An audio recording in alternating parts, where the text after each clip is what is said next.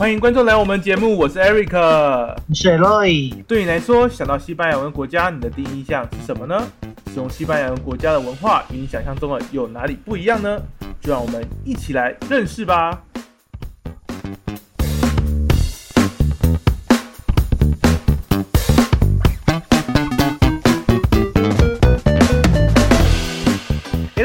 上一次我们也提到了艺术啊，还有提到一些文学的东西哦。不过你说过，在现在这个视觉化哦，大家也知道，我们现在影片啊，或是这种一些影片很流行嘛啊。对啊，哈，这种非常非常视觉化的时代已经在我们生活中层出不穷了。有些甚至哈，电影那些都是很 popular 的啊。之前我们也聊过中南美洲的咖啡啦，还有说过一些像是《王牌大天神》啊，一些意象哈，里面喝着咖啡一些意象出现嘛。没错没错。我最近有发现啊，在美国影集有时候也会把一些西文啊，或者是文化啊，像西文的一些语句哈，放到一些艺术或是里面。那我们这集就好好探讨一下这个西语世界的艺术跟文化如何。没错，没错，Eric，你说对了哈。那西语世界的艺术文化呢，现在受到这个网络的传播的影响啊，和以前相比啊，可以说是看到很多突出的文化意象在这些地方萌芽。不过我们知道，艺术是一个很广泛的主题，然后上次我们聊的这个艺术啊，就是画画作。还有这个文学，那今天呢，我们就来聊这个电影跟影集吧。哦，那我们要聊这个电影跟影集的话，你有什么比较推荐给大家的吗？这个电影哈，因为中南美洲跟西班牙呢都太多元了哈，所以呢，我们就分这个上下两集呢来跟大家做一个说明。那现在呢大家聊聊一下这个西班牙的电影啊。那我接下来讲的这个西班牙的电影呢，都是在台湾哦，一定有上映过的哈。那第一部呢？诶，说到这个西班牙的电影呢，对于我们这些西文系的学生，或者是你只要有接触的西文哦，你一定就会看到一部电影，它叫做《死了都要毕业》哦。它的西文名字呢叫做《Promotion Fantasma》。那这个故事呢，就是在讲说哈，有一个学校发生了一场大火，带走了四个中学生，在尔后呢，这个学校呢就发生了一些闹鬼的事件。那本剧的男主角呢？诶，因为他看得到鬼魂，可是这种看得到鬼魂的人就认为是怪咖嘛，所以导致呢他做很多事情呢都不顺利，也屡屡呢丢失了工作。在偶然的机会呢，诶，知道诶这个学校曾经有这样子的故事，就在受到委托之下呢，就要到这个学校哦，帮助这些鬼魂哦，这些罹难的学生完成他们的遗愿。那这一部呢，在西班牙呢，算是蛮经典的喜剧了哈。那此外呢，这一部呢也捧红了拉丁美洲的泰勒斯 Shakira 哦，因为大家呢因为这个电影呢而认识他的一个知名曲。叫做《Estoy aquí》，我在这里。对，你说这一部是喜剧片哦。嗯哼，所以，所以我还以为你一开始要讲这一部，其实偏向恐怖片的部分了。所以这有点像是那个韩剧也有一部，就是看到鬼魂，然后也是喜剧片这种感觉。对，没错。现在好像还蛮常见的这种设定啊哈，说不定这就始祖的。然后 也说不定，真的也说不定。不过喜剧片好像有没有其他比较有特色，或是另外一个？新方向尝试的一些喜剧片呢，当然有了啦。在前几年呢，哎，就有一部也是在台湾有上映的，叫做《我的家人》，Oh my God！这一部呢，它的剧情呢，就是说啊，哎，主角是一个虔诚的天主教徒，皇家马德里的支持者，西班牙国家主义的拥护者，资本主义的信仰，以及他是一个恐同者。那在老婆啊意外去世之后呢，他必须呢面对他的孩子。哦，一个儿子，两个女儿。那这两个女儿呢？他们的配偶呢，就会有一些问题。刚刚我们讲的这些呢，他们的配偶呢，都会有一些有去碰触到这样子的一个冲撞。那至于呢，他的小儿子呢，就是也是跟他的这个信仰呢，也有一个很剧烈的冲撞。那到底是什么样的冲撞呢？那就留给大家去电影院啦，我就不剧透了。哦。那这些片子呢，就是用这样子的设定来探讨一下西班牙内部发生的一些问题。你刚刚这样都讲成这样了，我是没有看过这一部啦。不过我再想想，他儿子应该就是所谓的同性恋，他老婆可能就是一些别的教的教徒之类的吧，应该是这样吧？没错，你说对了哈。他其中一个女儿呢，的确他支持资资本主义嘛，那他的女儿的这个男朋友呢是支持共产主义、无政府主义。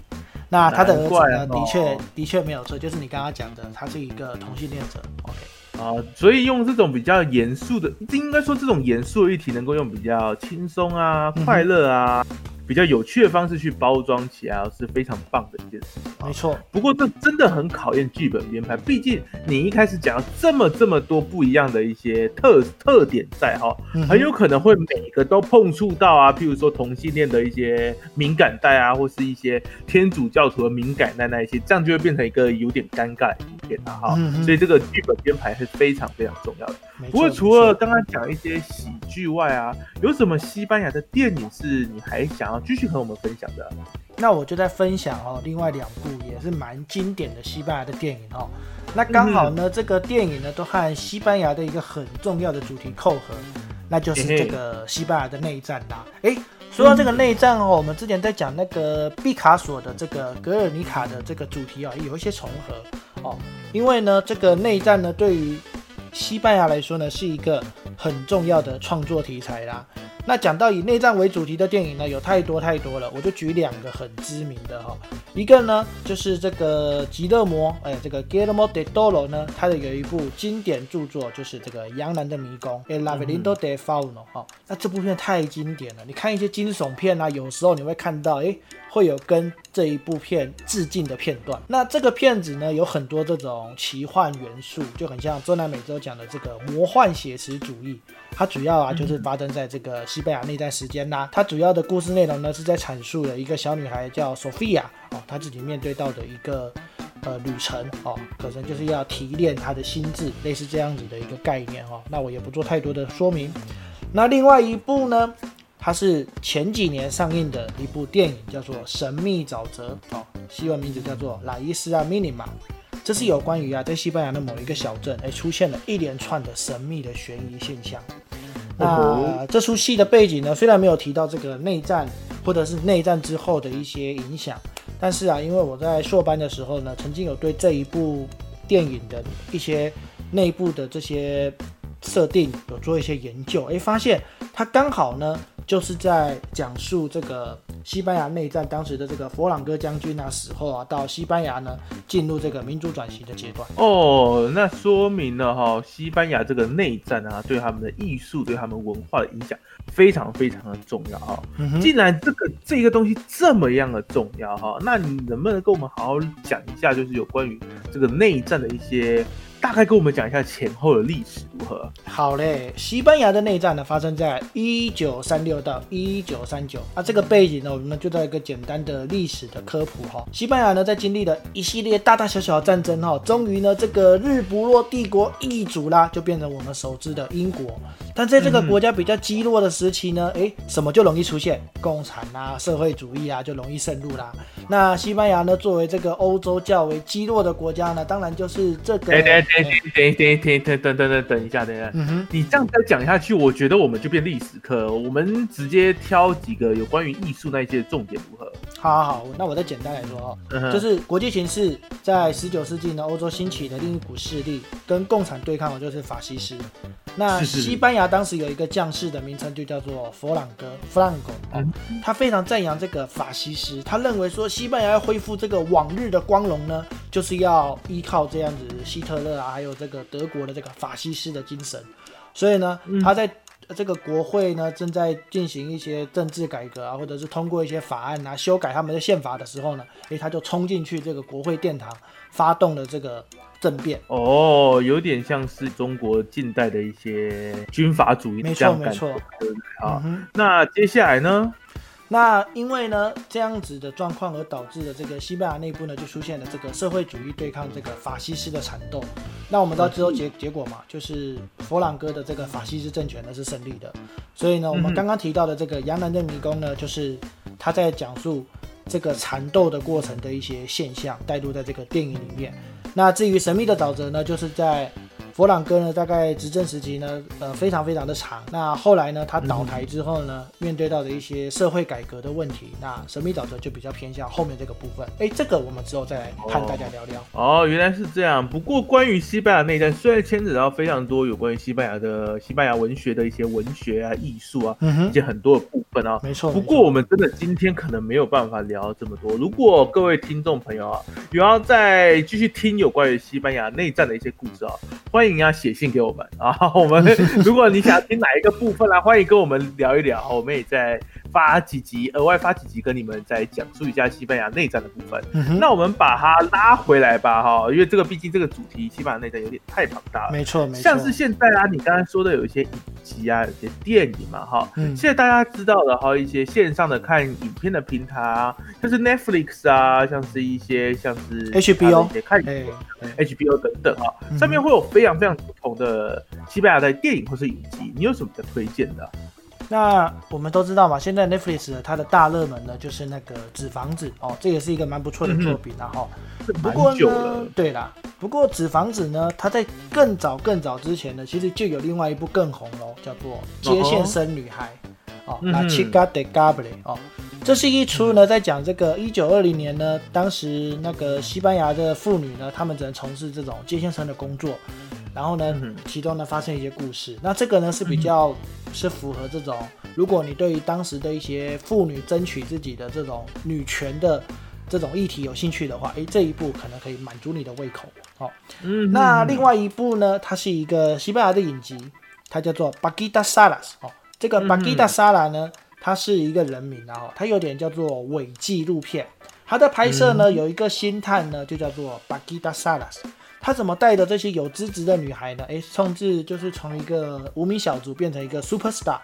那这出戏呢就很像一个星探的崛起，还有他怎么带这些少女啊，从默默的练习生啊，哎，对，变成了这个 super star。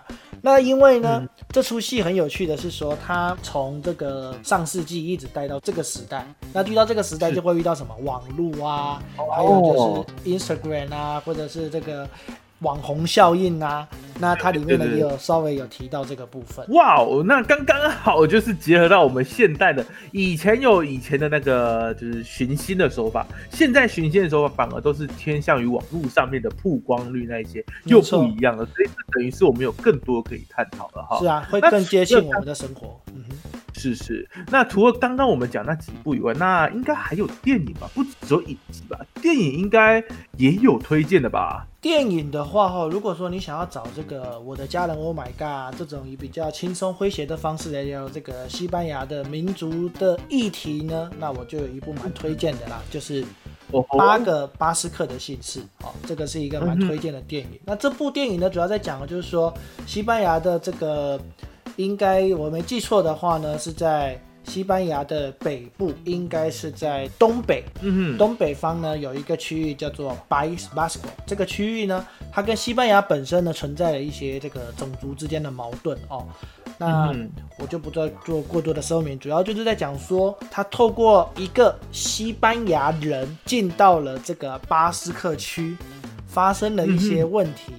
然后透过他们之间，因为是爱情剧嘛，所以呢，就透过两个不一样的想法呢，去碰撞不一样的思考方式。然后，那至于呢，如果你想看悬疑啊，跟这个惊悚啊，哎，我倒是可以推荐，各推荐一部然后。